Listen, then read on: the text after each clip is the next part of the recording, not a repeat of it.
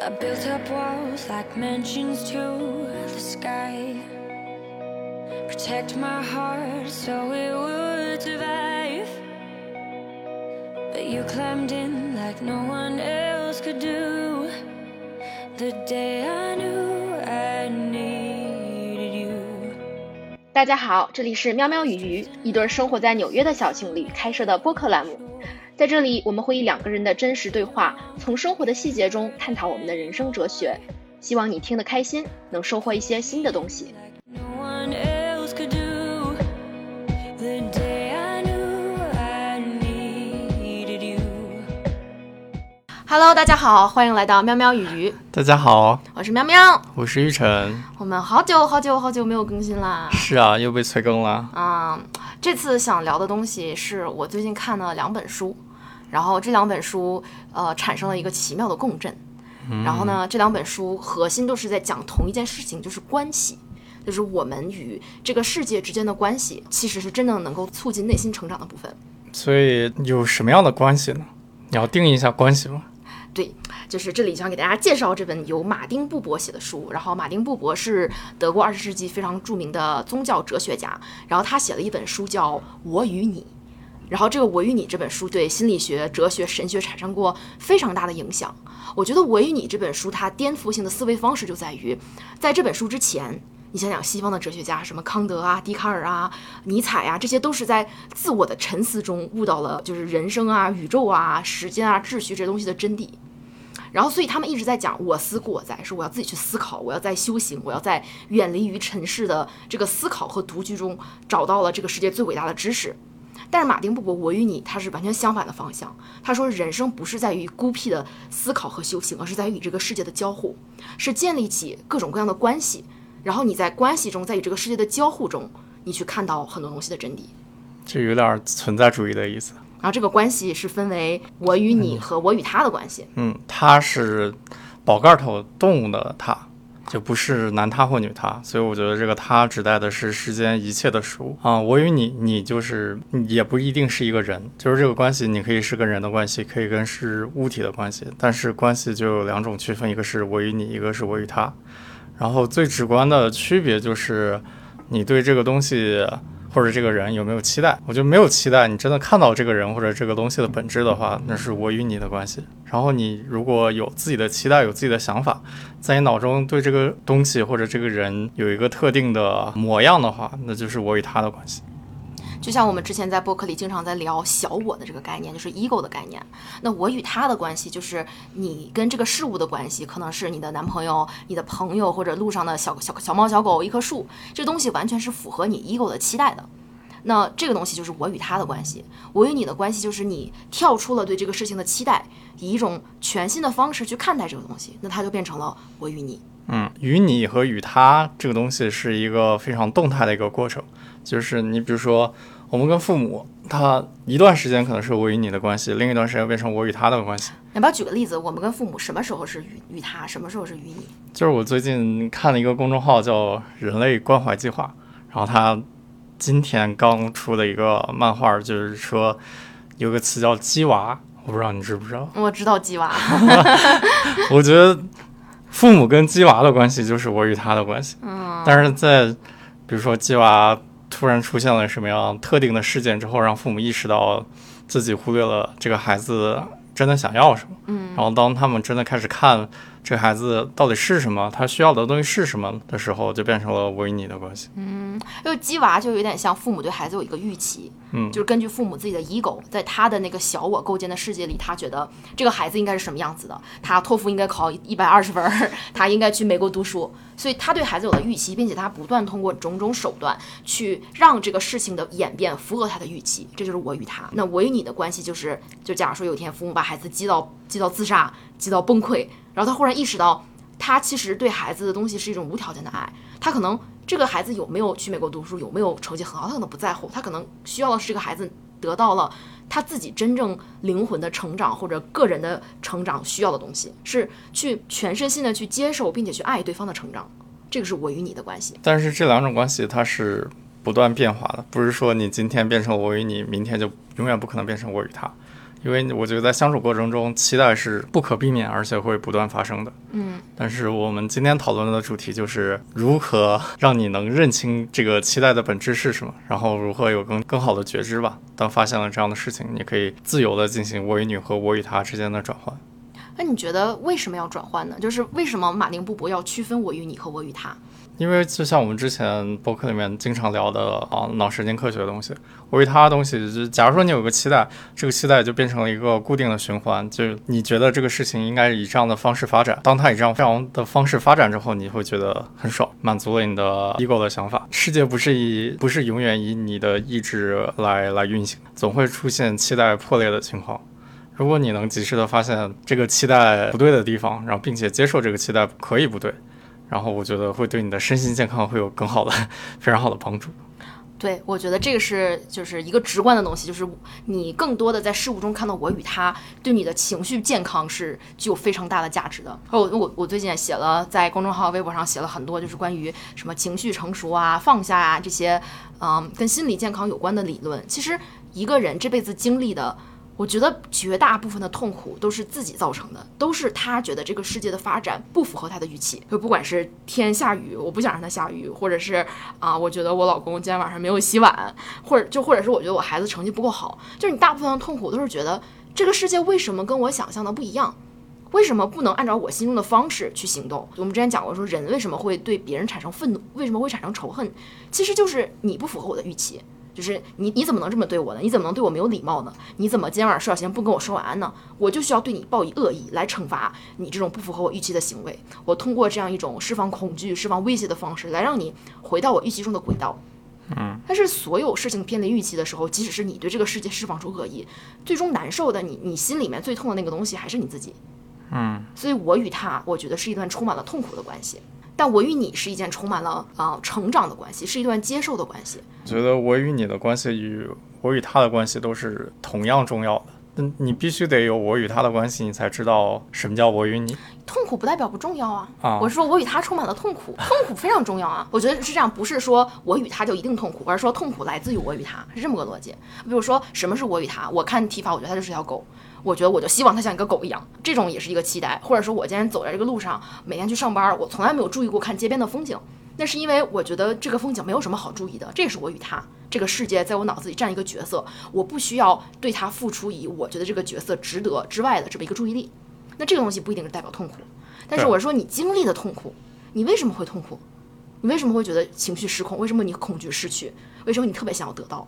为什么当别人不符合你的预期的时候你要发脾气？这个东西是因为这个你对这个东西的预期是我与他的关系，然后那我它不符合你的那想象。我这就有一个问题，就有的时候我觉得痛苦，是因为比如说我对我自己不满意，我觉得我可以做到什么事情，然后我又没有做到，那我与我自己也符合这个关系吗？我觉得我与他和我与你从来就不仅仅是我们对于外界，我们对于自己的期待，也就也是我与他我与你的关系。就是比如说一个一个很简单的例子，我觉得我觉得愧疚感其实是因为我们先把自己当成了他。我觉得我今天晚上应该呃不吃零食，或者我不应该吃炸鸡，但这是我对我自己的一个期待。当我没有办法满足这个期待的时候，我就会惩罚自己，我觉得我心里好难受，我觉得这种非常痛苦。就这种愧疚感是我与他的关系，然后我觉得这里就可以演出把事情当做他和把事情当做你对于人类行为改变的价值。就是你有没有发现，对于需要自律这件事情上，对于你这样一个充满了懒惰的人，你可能非常有发言权。就是愧疚和自责没有办法帮助你养成更好的生活习惯。那我与你的关系难道就是，当我发现我产生了愧疚的这种情绪之后，我果断原谅自己，让自己觉得很好受，让自己觉得做这件事情也没有关系，这是我与你的关系吗？我与你并不是代，就是我与你的关系是跳出期待，就是这个期待可能是找借口，可能是我我我对我自己非常愧疚，或者我觉得这样也也没有什么关系，这全都是你自己过去对于自己的一个框架的判断。但我与你的关系是观察，是觉知，是我意识到我是一个很懒的人，我刚才又懒了。而且我观察到，我刚才的整个机体产生的那个情况，在于我心里产生了懒惰，在于我没有办法自律。而且我观察到我心里面产生了愧疚的情绪，就是你必须要先把你这个对象、你这个客体当做一个你来观察，当做一个你对他没有任何期待，你只是观察它的存在。你要先能观察到自己呃本能的产生那些你想要排斥的东西，你才有可能去改变它。你才有可能去去意识到你是可以做出一个超越自己的选择。嗯，就像你记不记得我之前在公众号里写过那个，哎，你也是现场经历者，就是我跳崖的那个故事啊、那个故事我之前在公众号里写过，呃，大概就是我去夏威夷，然后跳了一个非常非常高的崖，然后我跳之前觉得非常非常非常的恐惧，然后我观察到了这个恐惧，我就意识到，OK，这个恐惧是当时还没有读我与他和我与你，但是套用这个例子，就是我观察到了我的恐惧，然后呢，如果说我想要本能的按照这个恐惧的指引去行动，我就不跳了，我就走了。但是那一刻我为什么跳了？为什么我超越了自己的恐惧？就是我先观察到这个恐惧，我说哦，它只是一个恐惧而已，它就是恐惧。我看到你了，你是恐惧。然后我现在大脑主动的做出一个把这个恐惧给观察掉，然后把它冷冻掉的这么一个决定，就是有点像冥想的时候，你观察到你身体的痒，然后你不去想我好痒，我想挠，而是觉得不是说痒让我干嘛我就干嘛，而是说不与你的关系，我就看看你是个什么东西，我去全身全意的看到这个东西的整体性。然后在那一瞬间，就是你要你要先把这个东西当做你来看待，你才能够超越自我，你才能够超越这个恐惧，才能意识到你是有选择的，你是一个有自由意志的人，你不是一个一定要去屈服你你的恐惧。就是你下次觉得懒的时候，你就用一下这招，好好好，对，你就看看自己，你就想，哎，我今天又不想跑步了，我看到了是因为我懒，我看到了，我就是一个很懒的人，嗯。但是你看，我看到了自己，但是我想改变，所以我今天一定要跑步。就这种就也不是说一定要跑步，而是这种是一种很玄妙的感觉。我觉得就每个人去体会一下知道，就是你怎么超越自我，嗯，你怎么去超越当下那一刻你的小我的恐惧，你对这个事情本能的情绪的 reaction，就是你对情绪本能的反馈，你想要就是那些让你觉得很舒服的东西。什么叫跳出舒适区？就是超越自我。但这个东西的前提是你不把它当做一个他者，就是你不觉得这东西一直就是这样的，我一直有恐惧，我一直有害怕。像你觉得我不喜欢潜水，我不我不喜欢海，然后我就害怕，你就害怕了。但是你要超越自我呢，你就会意识到我看到了我的恐惧，但是我有选择，嗯，就是我与你之后才能有选择。所以我每年签好多瓶。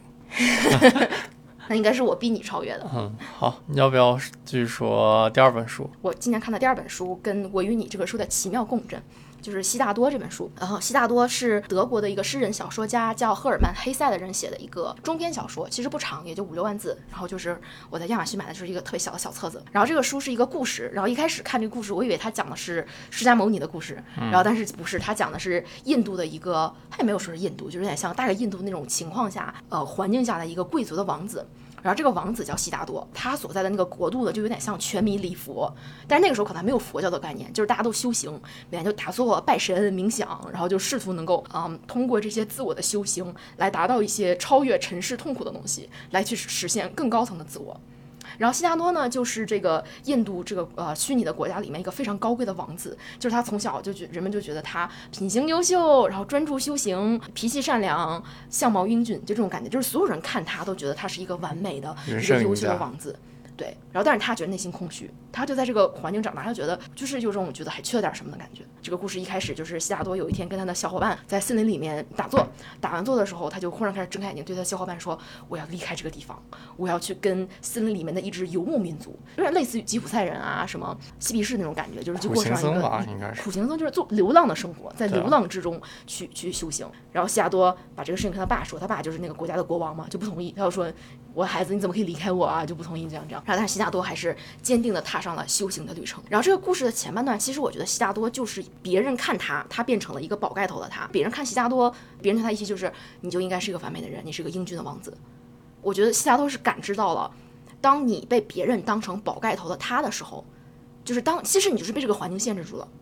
不管别人觉得你是英俊的，还是觉得你是丑恶的，还是觉得你是不耻的，就是一旦你的角色永远的被一个环境固定住，别人对你所有的预期都是一定要满足某一种小我的想象，那你自身的成长一定是极其有限的。我觉得这个东西可以适用于啊、就就仅仅说悉达多成长的这个故事，可以适用于很多现代生活中的。就比如说，如果你作为一个女性，你从小到大，你父母一直在打打压你，就像玲玲姐讲那种各种农村基层女性，你永远别人认为你是个女的，你就不值钱，你就应该给你哥哥当牛做马，你就应该出去挣钱，然后补贴家里。就是当别人对你的期待永远就是一个固定化的想象的时候，那么你自己不知不觉就觉得我没有别的可能性了，我永远是一个这样的人。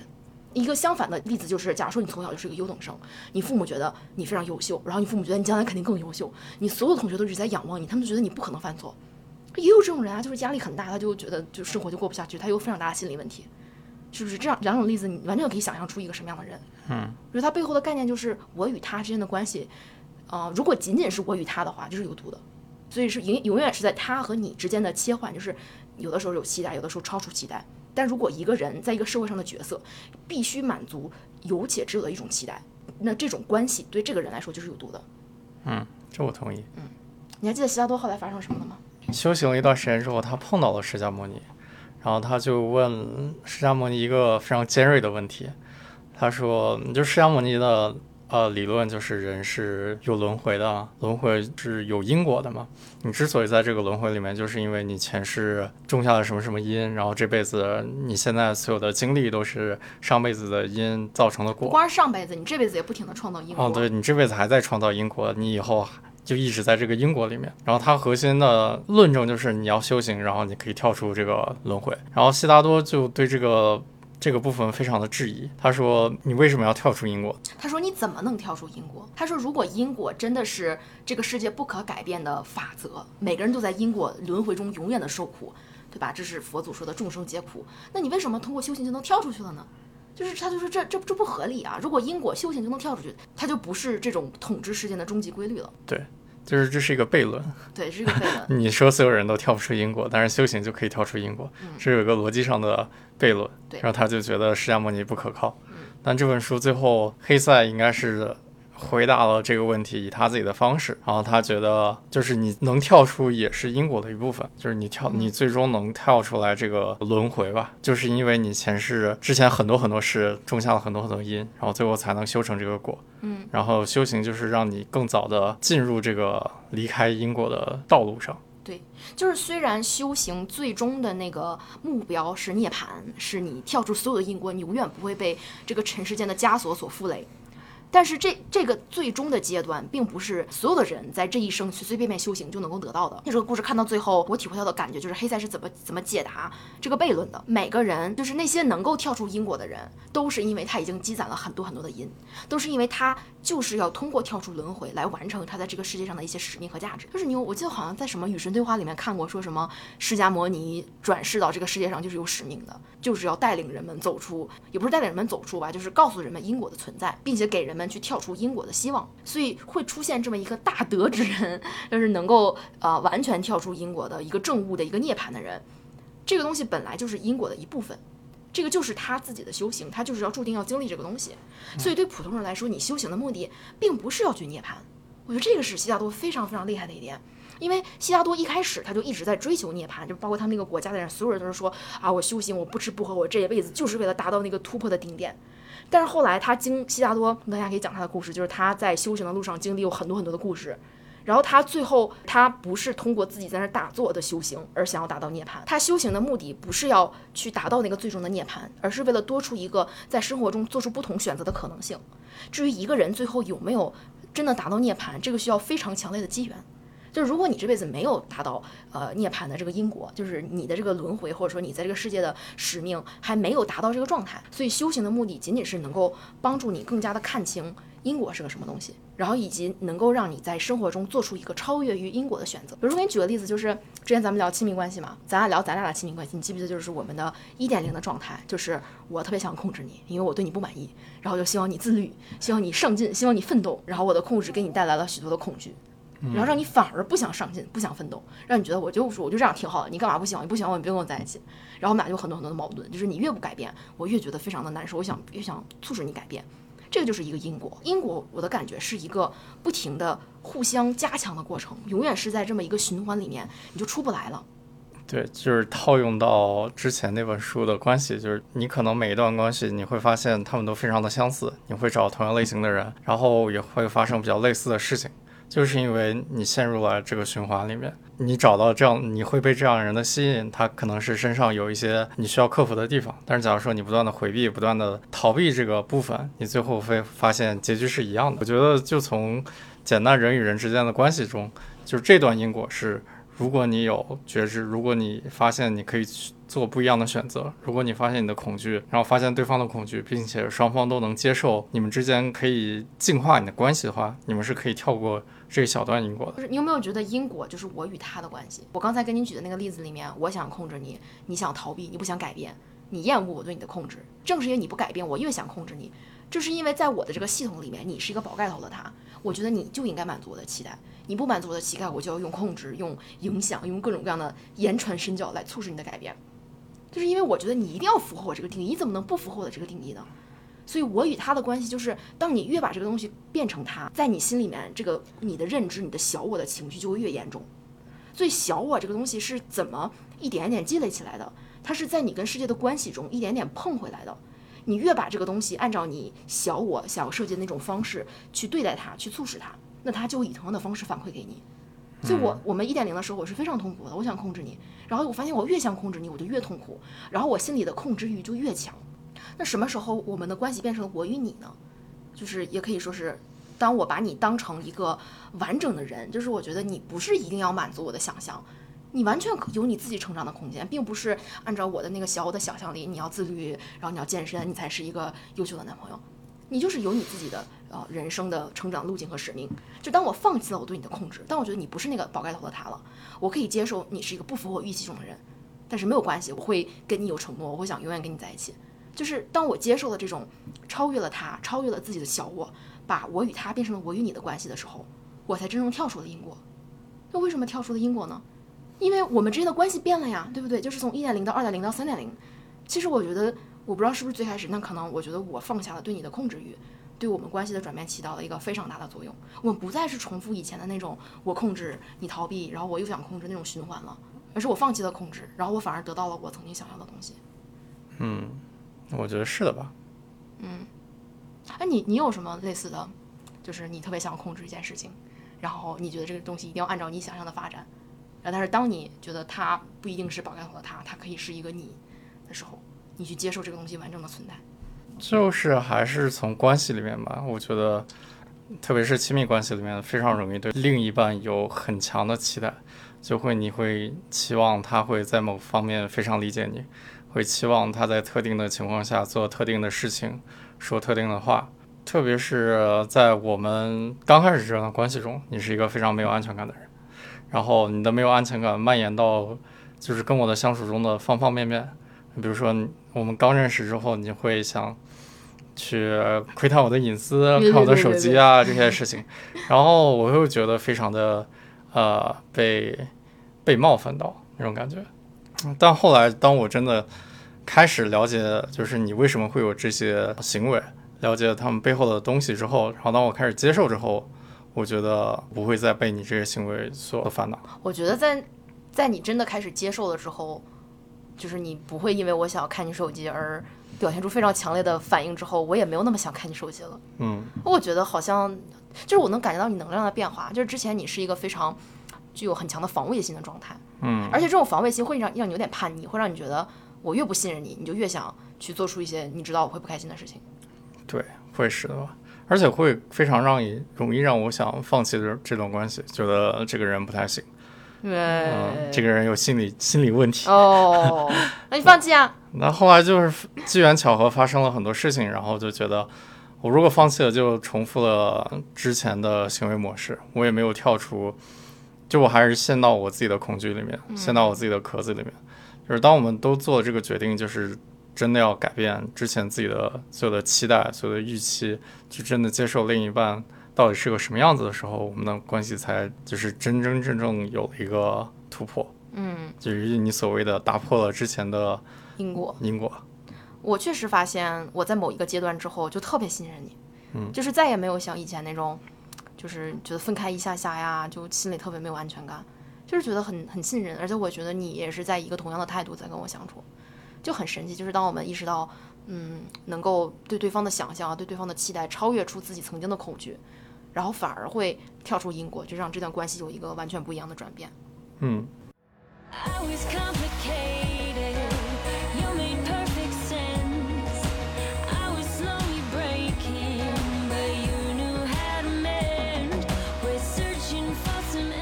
哦，我们把西加多的故事讲了吧？啊、不会讲的特别细啊，因为大家可以自己去看书。但其实这个东西，我觉得也不是在于剧情，更多是在于这个剧情其实真的没啥，但是你会从黑塞的那个文字里面读到很多非常有哲理的东西。然后最后大意就是悉达多他抛弃了之前那种苦行僧的生活，他遇见释迦摩尼之后，他觉得不行，我心里想要求到的那种真正的知识、真正的智慧，并不是去听人讲课或者我自己冥想就能得到的。他会心里有一种本能的想法，就是我要去体验一些事情。然后他后来就啊、变成了一个跟他之前完全不一样的人，比如说他变他开始经商，他变成了一个富商，然后他有了一个情人，他还跟情人生了个儿子。然后就是他进入俗世、入世，去经历了一切这些以他以前那个高贵的王子的身份不会去做的事情。然后他在这个过程中经历了很多他小我产生的贪婪，对财富的贪婪，对于社会地位的贪婪，然后对于呃欲望的贪婪，就是对于情色这个东西的贪婪。然后最后他有了孩子，然后他又会有了对于孩子的执念，觉得我的儿子一定要对我怎么怎么样。然后他经历的所有这些东西，在不断的呃给他带来非常强烈的心理冲击，就是他会发现他的这些执念都是留不住的。他坚持想要得到的这个东西，他越把世界当成我与他，这个世界越是不按照他想要的规则去发展。然后他经历了很多很多的痛苦，然后最后那一刻，然后证悟了。就大概是大概是这么故事，就是我觉得呃可以把它笼统的结构想象成他本来是自己修行，然后后来意识到光是自己修行或者听别人讲课没有办法去实现智慧。然后我觉得这个是席加多这本小说给我印象最最最震撼的一个结论吧。嗯，就是我曾经觉得、啊冥想是归途，我觉得我就是要去啊离心所居。我们之前是不是还讨论过？那我们就是假如说去山里面冥想一年，是不是出来就就感觉就是与世无争啊，然后再也不会有痛苦了？其实不是这样的，就是你要在关系在红尘之中去历练，每一天的生活它都是修行，不是说我一定要去啊山里面冥想，去庙里面冥想，所有这些东西都只是工具。对，它是在特定情况下对某些人适用的方式，但我觉得，至少对于我们现在来说，经历什么是不是的，其实是更加重要的。嗯。我觉得，就是我觉得佛经本质上也是告诉你，这个不是，那个不是，它不会告诉你什么东西是是，因为你会最终发现是的东西好像很简单，你好像曾经都有，但是如果你没有经历过不是的这些循环的时候，你是不会真正理解什么是是的。嗯，你这说的特别好。啊。就是我与他和我与你的关系本来就是交错的，就这个世界既要有他，也要有你。就像在马丁布伯在《我与你》里面，我记得大概说过一个类似的话，他说人类不可能只永远只有他的关系，也不可能永远只有你的关系。如果人类只有他，那就不再是人类了。但是如果人类只有人类不可能只有你，因为如果没有他存在的话，人类不可能遇到你。就这有点像对你，我觉得他就相当于啊、你对这个世界整体的认知是一个什么概念？比如说你得到的知识，然后你小时候得到的规训，然后你文化上的东西，你怎么跟人相处，你怎么去认识另一个生物或者事物到底是什么？这些是我与他的关系，这些对你认知世这个世界与其他人进行交互是非常非常必要的，是绝对不可能省略的部分。但是当你粗浅的跟其他人进行交互的时候，到底能不能变成我与你的关系，这就是非常看缘分的事情，也看你自己觉知的事情。我觉得就是你要先有了我与他之间的一系列的关系，你才能够意识到我与你之间关系的那个宝贵之处。就是你要先积累一些呃你固定的认知、你的行为、你的小我的这些东西，然后当你遇到一段关系的时候，它一下子给你打开了之前的那个循环那个模式，然后你才能意识到哦，原来这个东西是我与你，原来这个是这个就叫跳出因果，原来这个叫做修行，就是他和你是互相交换的，但是他和你都是缺一不可的。马丁布伯在那书里面有句话，他说：“你不能够穿透人的精神世界，就是你想要在你的精神里面感受你，你一定要去通过他的世界，你要去红尘中去体验，就像悉达多一样，他永远是一个高贵的王子，他天天修行，他天天冥想，他也不明白这个世界就是什么是那个世的感觉，修行到底是什么，什么叫跳出因果。”他要先在因果关系中，在个轮红尘中、轮回中体验一圈，被自己所有的小我的执念和欲望所吞噬，在最后那一刻能够迎来那种生命的大和谐。嗯，哦，我觉得这个东西，我与你和我与他以及悉达多的故事，它对我是有很强的现实的影响的。就是它不仅仅是就是告诉我的脑子里说啊，什么是我与你，我与他。我觉得它更多的是给我一个非常大的现实的教导，就是每一天都用力的去生活。就是修行在任何时候，在当下，而且修行不仅仅是冥想，就是智慧也并不是在书本中或者是在啊、打坐中获得的。我觉得这个世界有很多人，包括像我，曾经非常抗拒与人建立真正的关系。就比如说，你记不记得我对朋友的态度？其实，在我们刚认识的时候，跟后来是很不一样的。比如说，我曾经对朋友的态度，我觉得我生命中有这些人，他们扮演不同的角色。这个人是负责跟我滑雪的，这个人是负责周末下班跟我一块儿喝个酒的，但是呢，我不想跟跟我一起滑雪的人去喝酒，就这种感觉，我觉得就是人是有不同的角色的，然后就有点像费孝通那本《乡土中国》里面说的，在中国人的这个呃习惯性的文化里面，人是有亲疏远近的。他觉得你跟我亲，所以你该是什么样的人；你跟我远，所以你是什么样的人。你会不停的在你心里面把你跟人的关系进行排序，所以它其实是一个排列的关系。然后你有点害怕真的与人建立关系，因为这种东西就让你觉得很没有安全感。刚来纽约的时候，我其实很不喜欢跟很多人一起出去玩，那我觉得这些人的安排肯定有不符合我心中的期待的地方，肯定有今天去的地方不好玩，然后肯定有这个人的说话我不喜欢，或者我不想跟这个人一起。就是我觉得那这么多人有有我不喜欢的人怎么办呢？就是我不想去超越我习惯的那些人的关系，我就跟我舒适的人玩。我不想去，或者跟我舒适的人，我也不想跟他一起旅行。我觉得我肯定会有矛盾，然后我就没有办法解决这种矛盾，没有办法解决这种预期。然后所以就是很多时候我非常害怕建立与人的关系。我的这种小我的本能有点让我变得傲慢。对，就是我非常喜欢读书，我非常喜欢思考，但很多时候我这个东西是在一个虚幻的，在一个泡泡里面思考的。就是你知道，曾经我写公众号，我都不喜欢看别人评论。那我觉得你说我好，你说我不好，我觉得你没有改过，就这种感觉。就是我觉得你有没有在跟我对话？就我不知道你在说什么。然后有的人我觉得你写的好，好看一眼，但是我非常抗拒去在这种评论里面跟别人交互。我觉得就是就有点超越我的舒适区，而且我特别特别害怕别人看到就是那种别人不好的评论，我心里很难受。所以有时候我就不看，我根本不看你们说什么，我就在我的自己这个泡泡里面，我读书，我思考，我觉得我聪明，就是这种感觉，就是太迷恋于书本，太迷恋于从书本中获取知识，会让人变得傲慢。会让人有可能离那个真正的智慧越来越远。我觉得你说的对，你之前就是一个傲慢的人哦。然后呢？然后后来三炮，你内心变强大了之后，你可以真的去看到身边的人是什么样子，而不是只是在脑中有个大概的想法。就是之前你对身边的人，包括你自己，都是充满了各种各样的期待。我觉得你，至少我刚认识你的时候，你你没有什么我与你的关系。对吧？你对你身边的所有人，包括你的父母、你的朋友，包括我，都是有非常强大的想象的。嗯，我是一个非常注重秩序的人，我觉得我的世界应该是什么样子的。对。然后结果就是因为我的这种想象，然后我周围的事情总是不断的在，嗯，不符合我的想象，我就很多痛苦。对。就是我的世界不断在崩塌，然后后来意识到不是世界出了问题，是我出了问题。嗯。后来也是经过我的循循教导，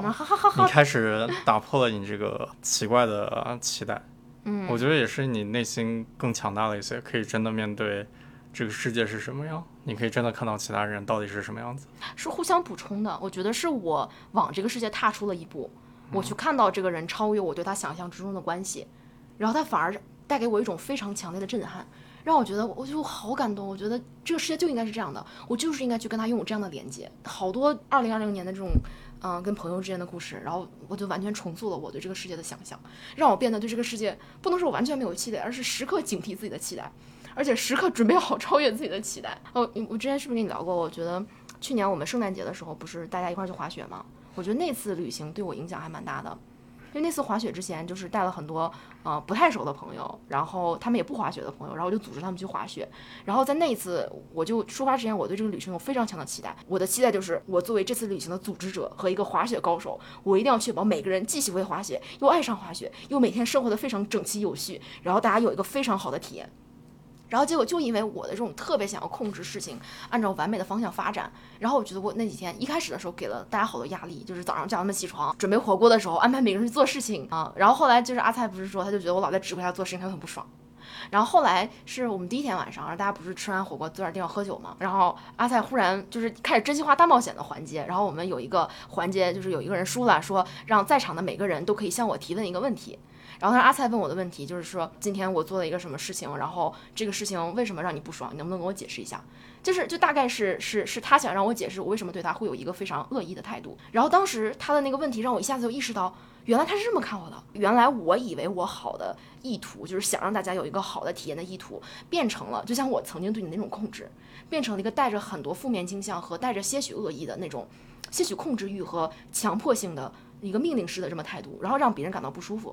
然后那瞬间我超级崩溃，我觉得我好难过，为什么事情变成这个样子？然后那天正好我喝了酒嘛，然后他问的时候，我一下就崩溃了，我开始嚎啕大哭，我就说，我就说，对对不起，我不是，就差不多是不是故意的，然后我只是想让你们有一个好的体验，但是我也不知道为什么我自己变成这个样子。然后在那次之后，我就忽然就解放了，我就意识到，大家一块儿出去玩儿就是玩儿，谁对谁都没必要有什么预期，或者你有你可以有预期，你觉得这个事情是我该去促进和推动的，那我去做我的事情，我我把我的部分完成，但是这个结果怎么样没有关系，就是去接受来自于别人的任何一种反馈，而且还是那次我嚎啕大哭了之后，就大家都过来安慰我，大家都说没事的，没有没有，我们我们看到了，说我们。就是就很，就大家都非常的温暖，然后他们就就是给我一种感觉，就是其实那种想要这次旅行很完美，只是我自己的想象，他们没有一个人是真的希望这个旅行很完美的，他们每个人都会觉得是喵喵教我们出来的，只要我们大家聚在一起就很开心。今天不能滑雪，或者今天吃饭的时候晚了几分钟，没有人洗碗都没有关系，就是其实每个人都是这样的，而且每个人对我其实都很包容，就是没有人对我有那么多的要求，然后就是我自己对自己有超级多的要求，我觉得每个人都是他，让我那一瞬间特别崩溃，然后但是在但是在那之后。我觉得我我看任何事情，就是每次在组织什么局啊，或者跟大家出去玩啊，这个期待都少了很多。我就更多的去观察，你不你不开心也没有关系，嗯，我可以看到你为什么不开心，我试着去理解你，然后我不去我不去试图改变你。嗯，通过这个故事，我都可以想象我之前生活有多么的艰难。哦，没有开玩笑。对。发现我跟你不一样的是，我从来不会对其他人有特别强烈的期待，而且。我也很难去跟其他人刚见面，在不熟悉的情况下就给他定性他是一个什么样的人。我觉得我不够了解他，我没有太多的想跟刚认识的人产生强烈连接的这种欲望。跟我有特别强烈连接的人，在随着我年龄的增大，会变得越来越少。没没几个朋友 就是那种特别特别强烈的连接的人。我觉得这是我需要向你学习的地方。就是没有发现，我虽然执念很强，但是我的能量也很大。当我突破执念的时候。我能够给自己内心带来的影响，以及我能够从跟别人的连接中获得到这个力量，也会更强。嗯，就像我们刚才说的，他和你的力量是互相转换的，没有他也不可能有你。就像你这种看世界也没有他，那你能够从我与你的关系中得到的成长。嗯，我同意。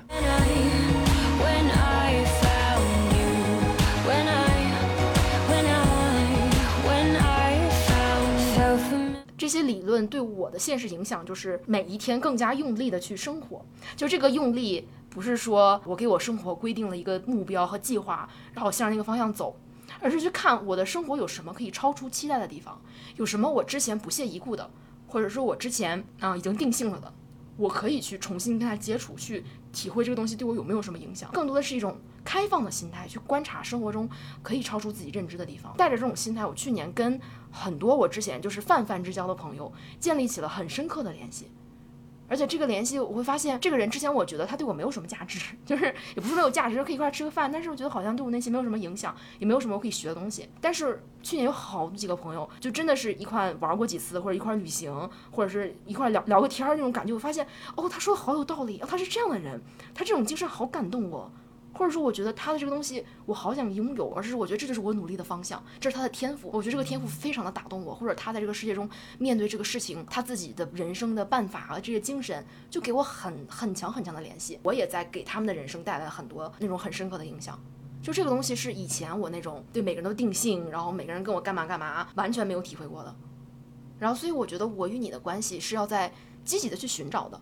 我们今天听了这么多，什么是我与他，什么是我与你，然后什么是因果？因果关系存在于我们与世界的每一个问题、每一个物体的联系中，不管是人还是动物，还是对自己的期待。然后，所以这些理论给我的现实的启示，就是在每一天的生命中，都去试图建立我与你的联系，去看一下有什么人在我过去的认知中被归结了一种固定的状态，然后能不能以一种全新的样子来认识他。这种全新的感觉，这种超越自己过去的小我的恐惧的感觉，又给我们彼此带来了什么样的影响？好，我要向你学习，去尽量的与他人建立这种我与你的这种联系。嗯，更多的去看到另一个人他是什么样子的。就是我觉得我在我们两个的关系中。亲密关系中，我们两个都成长了很多，就是我们都慢慢放下了对对方的期待，我们都在这段关系中看见对方。像马丁布伯 那本书里面有有句话说，婚姻的前提一定是在建立在互相表露你的过程，就两个人建立起一段长期的一个一辈子有承诺的关系，一定不是单简单那种爱恋，而是我们互相看到的，我们对对方没有预期，不是说你是丈夫我是妻子，而是我们都是完整的人，我们不断的去看到对方那个最完整的存在。嗯。但是这个我与你的关系，它不一定只是要存在于我们与亲密关系、与恋人的关系上。我觉得是任何事情，就是你的工作，你对一件事情的态度，你对啊每天上班路上风景的注意力，你对朋友，你对父母，都是建立起我与你的关系的一个桥梁。然后这个东西会给你的内心带来非常非常大的改变。我觉得你可以分享一下你跟你父母关系的转变。我觉得你跟他们之间的转变是非常强烈的，从我和他变成我和你。对，就是我爸妈从小对我有非常强的期待，他们觉得我应该是一个优秀的孩子，然后应该去美国读书，然后挣挣钱拿绿卡，就这种感觉。然后他们对我的期待，呃，也反而造成了我对他们的期待。我对他们的期待就是能不能不要对我有期待，能不能不要总是要求我做这做那，就是很叛逆。就是所以，我曾经有一段时间，我来美国。好多年了，然后大概就是前几段时间，我跟我父母的关系是不太好。我觉得就是因为我父母总是在对我有期待，然后有很多规训，然后我觉得我都是个大人啦，我都二十六七了，你还对我有这么多规训，我就很不理解。然后所以他们每一次对我有规训的时候，我都会以一种非常反抗、非常叛逆的姿态去怼回去。然后有的时候这种规训让我觉得有点越界，有的时候其实可能就是善意的提醒。但是每一次他们对我有规训的时候，我就超级反感。就可能小的时候是我会听，但长大了就是反感。然后这种态度也让我跟我爸妈之间的关系在一段时间内有点疏离，就是每次打电话我都特别痛苦。我想想，其实好像还没有具体的一件事儿，就有一段时间关系特别差。我觉得更多是我跟我妈之间的关系。然后有一件事情我印象特别深刻，就是你记不记得有一天晚上你在那打游戏，写信，对，就写信那件事情，就是我在那打游戏，不是你在那打游戏，然后你就忽然问我说，你妈是个什么样的人啊？然后你们之间的故，就是你妈的人生故事什么样？就是你忽然特别特别对我妈很感兴趣，然后我就开始给你讲，我就发现我从来没有一个第三人称的视角，就是去给别人讲我妈是个什么样的人。因为你一直就是一个对人性有很多好奇心的人，所以当你在问说那他为什么这样子，他为什么对你这个样子，我才头一次开始思考为什么。我站在我第一次站在一个完整的人的角度去看我自己的父母，去理解为什么他们会这样对我。为什么他们会对我有这样多的规训？这是他们由他们自己的成长环境导致的，或者说他们自己也控制不了自己，他们就是就是可能对自己的人生、对自己的财富没有安全感，所以他们希望这种东西可以传递到我身上，他们希望我可以延续，啊，或者说可以弥补他们心中的恐惧。我觉得每个人都会大大小小对别人或者对自己的孩子、对自己的伴侣有过这样的期待。这个期待，当你站在一个他的视角。去看的时候，那你觉得你对我有期待，我不想让你对我有期待，你想控制我，我不想让你控制我，就像咱俩之前那样。那这个东西是我们在互相强化这个因果。然后呢，这一次我是站在一个被控制者的角色去去想他为什么想控制我，他到底是为什么？我就去把我爸妈的人生从头到尾想了一遍。我想他们是个什么样的人，他们曾经对我的感受是什么样的，在我出国之后，他们对我的感受又是什么样的？他们为什么会这样？他们自己心里有什么的局限性？就是想着想着，那那天我忽然就忽然就理解了。然后我就忽然开始又是嗷嗷大哭，就就想到了我爸妈，然后想到了很多很多，然后我觉得心里就特别心疼我父母。我觉得我从来没有真的试图去理解过他们，我总是在抱怨父母对我有期待，他们没有给我无条件的爱，那我也没有给他们无条件的爱呀。我对他们的爱也是有条件的呀，就是我对他们爱的前提条件就是他必须不能控制我。当我厌恶父母对我的规训的时候，我难道不也反过来在规训他们吗？这其实就是彼此。互相表露他的关系，我们都希望对方变成自己期待中的样子。然后当对方不符合我们期待的时候，我们会给出负面的情绪。然后，但是当我把我爸妈当成一个完整的你来看待的时候，我去理解他为什么这样对我。我太了解我父母了，就是人都特别了解自己的父母，你其实都知道他为什么这样，你听说过他的故事，然后你朝夕相处，你特别了解他的执念、他的小我、他的恐惧是什么。只是你之前只是反抗，然后你现在去从他的身体里面去体会那个恐惧，然后我觉得真的好恐惧啊！就是我忽然觉得，如果我是父母，我也想关心我自己，我可以理解。然后理解之后，我就觉得心疼。我觉得，那他想控制我的时候，他也是痛苦的。他并不想这样，他也希望对我有无条件的爱，但是他做不到。然后我就意识到，既然我看到了他，那就需要我现在跳出因果。就是我会意识到，我跟我父母之间的关系，一定要有一个人先改变。当我想着他不改变，我就不爱他。那为什么不是我先改变呢？那为什么不是我先去接受？不管他怎么规训我，不管他怎么审判我，怎么看待我，没有关系。我不会被他们的视角所影响，我反过来可以理解他的局限性，而且我会用我不断的给他们的无条件的爱，来让他们有安全感，来让他们意识到没有必要控制我，你你没有必要给我这些负面的信息来去强化我们之间的关系，因为我是会给你无条件的爱，就是这会是一个非常非常漫长的修行，因为父母的执念肯定比我们更深，他们比我们岁数更大，但是在那一瞬间，我想明白这件事情之后，他给我内心带来的疗愈是很大很大的。就是我以前可能会经常会因为我父母给我打个电话，然后规训我，然后说我，我就非常不高兴。然后之后我觉得没有关系，我可以理解。然后我反而会因为在我努力给他们爱的同时，我自己内心有很多很多非常美好的东西，非常温暖的东西在流露出来。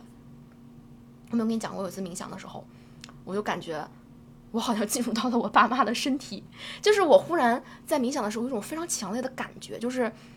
啊、体会到了我爸妈看着一个刚出生我的感觉，就是因为其实之前能不能感受到父母爱你，你能，但是你可能更多的感受到的是他们对你的要求，你可能对父母很多很多恐惧，或者你觉得你欠他们的，但是其实父母。给你无条件的爱的时候，其实一般是在你刚出生的时候，对吧？就是人小的时候没啥期待，但这个阶段是我们作为孩子从来没有体会过的。然后在那天冥想的时候，忽然就有一种感觉，就是好像，哦，我看到我自己小时候，我看到我还在一个摇篮里的时候，然后我发现我好像在我妈或者我爸的视角里面，然后忽然我，然后我忽然就感觉我好爱眼前这个人，我对他没有任何期待，我只希望他健康，我只希望他能平平安安的长大。然后忽然意识到，我父母是他们是给过我这种爱的，只是我们错过了，就是他给我这个爱的时候，我还没有办法去体会。然后那次冥想也是特别特别大的情绪，然后我就又开始哭，我觉得就好感动，我就发现原来我是曾经这样被无条件的爱着的，就是你没有办法指望我与你的关系会永远持续，但是你要看到它的存在，你要看到在你过去的人生里面它出现过，它给过你那么温暖的滋养，你会记得那个感受，然后你会让那个感受变成一个灯一样在你的心里，让你相信你也有能力去给别人无条件的爱，你也有能力把这个东西去回馈给你的父母，就是当他们有恐惧的时候，当他们。对自己对我有很多的期待的时候，我可以不断的去告诉他，我可以不断用我的行动去缓解他们的恐惧，去给他们爱，让他们看到我对他们这种感情。之前我不是还录过一期什么原生家庭的博客，但是从那期之后，我是能明显看到你在跟你父母我打电话视频的时候沟通，跟之前一个完全天差地别的改变，包括之前和之后的状态，对，我都看在眼里，觉得非常的羡慕，然后也觉得你非常的厉害。就是我们和父母，包括如果以后我们有孩子，我们跟孩子之间这种特别最亲密的这种血缘关系的挑战是最大的。你会不可能没有期待，这种期待有时候是包裹着爱的名义，然后散播出来的。你有的时候也非常难区分它到底是期待呢，还是真的是爱呢？这个就是需要要求你有一定的觉知，你去真的去感受，你才知道这个东西的本质到底是什么。而且，就算你能感受到这个东西本质是什么，你在尝试跟对方交流的时候，因为他是你跟你很亲密的人，你们之间已经建立了非常就模式化的相处模式。对方如果不能，也很容易就体察不到你在说什么，你感受到东西是什么。这个我与他的力量太强了，对，多年沉淀下来的我觉得这是一个非常非常非常大的一个嗯挑战。对，我想起那个付出型父母，就是你有没有看这两天微博上很多新闻，就是一个好像一个挺耸人听闻的故事，有一个父亲对儿子那种特别巨大的付出，十几年不工作就天天培养孩子，然后但是对他有特别特别多的预期，就希望他一定是优秀，然后一点不符合他的期待就会给出很强的那种恐惧的信号，然后最后那孩子就自杀了，考上名校就自杀了。然后这种父母就是付出型的父母，其实是很恐怖的，就是不管是。在一段关系里面，不管是父母子女，还是亲密关系，还是我们与朋友的关系，我觉得付出一定是一个呃需要非常警惕的概念，因为当你付出的时候，我觉得付出这个词本身，它就暗含了另一个词，就是回报。什么叫做付出？付出这个东西，这个词你听起来就是就是我们之间是不平等的，我是在牺牲我的一些个人的喜好来给你提供东西，我不是因为喜欢，我是因为就为了你。我才会给你提供这些东西。这个词是付出的意思。那这个东西前提就是我牺牲了我，那你是不是也应该给我回报呢？所以每当在一段关系里面，我们觉得我在付出，我是父母，我是孩子，我是朋友。每当我们把自己套入了一个付出者的角色的时候，这段关系就走向了一个有毒的开始，因为付出会极大的增加你对这个人的期待。对啊，就像我们这两天看那个电影《孤味》，嗯，那个台湾二零二零年的什么呃票房最高的一个电影，对啊非常非常好看。就是第一遍看完的时候，我觉得很多人都会觉得三个女儿怎么这么对妈妈？就是妈妈辛辛苦苦单独把你养了这么大，你为什么你现在更喜欢爸爸，然后对妈妈态度这么差？嗯然后豆瓣评论上也是这一点。你假如说你真的把你自己带入到这个孩子的角色中，你在这样一个生长环境下，你会发现妈妈每天会不停的埋怨爸爸抛弃了你们，然后我在全身心的给你们付出。这个中间是夹杂了巨大的压力和期待的。我觉得任何一个人在这样的环境下成长，没有办法对这个妈妈产生特别大的嗯那种感激之情。嗯我觉得感激它的前提就是我知道你是这么做，真的是为了我，然后我体会到无条无条件的爱，然后这种是感激。但是我觉得作为那些女儿，她们感受到的就是压力。嗯就我如果我妈妈每做一点的时候，他会期待我们必须要回报他两点，嗯，就是这种感觉。然后这种感觉长年累月，我觉得最后我能理解为什么那些女儿是这样的态度。嗯嗯，我觉得付出型的父母或者付出型的关系，当我们把自己带入了一个付出者的角色的时候，你就把把你跟他的关系固定下来了。你觉得我一定是一个付出的人，我一定是一个受害者，你一定是一个需要回报我的人，你一定对不起我。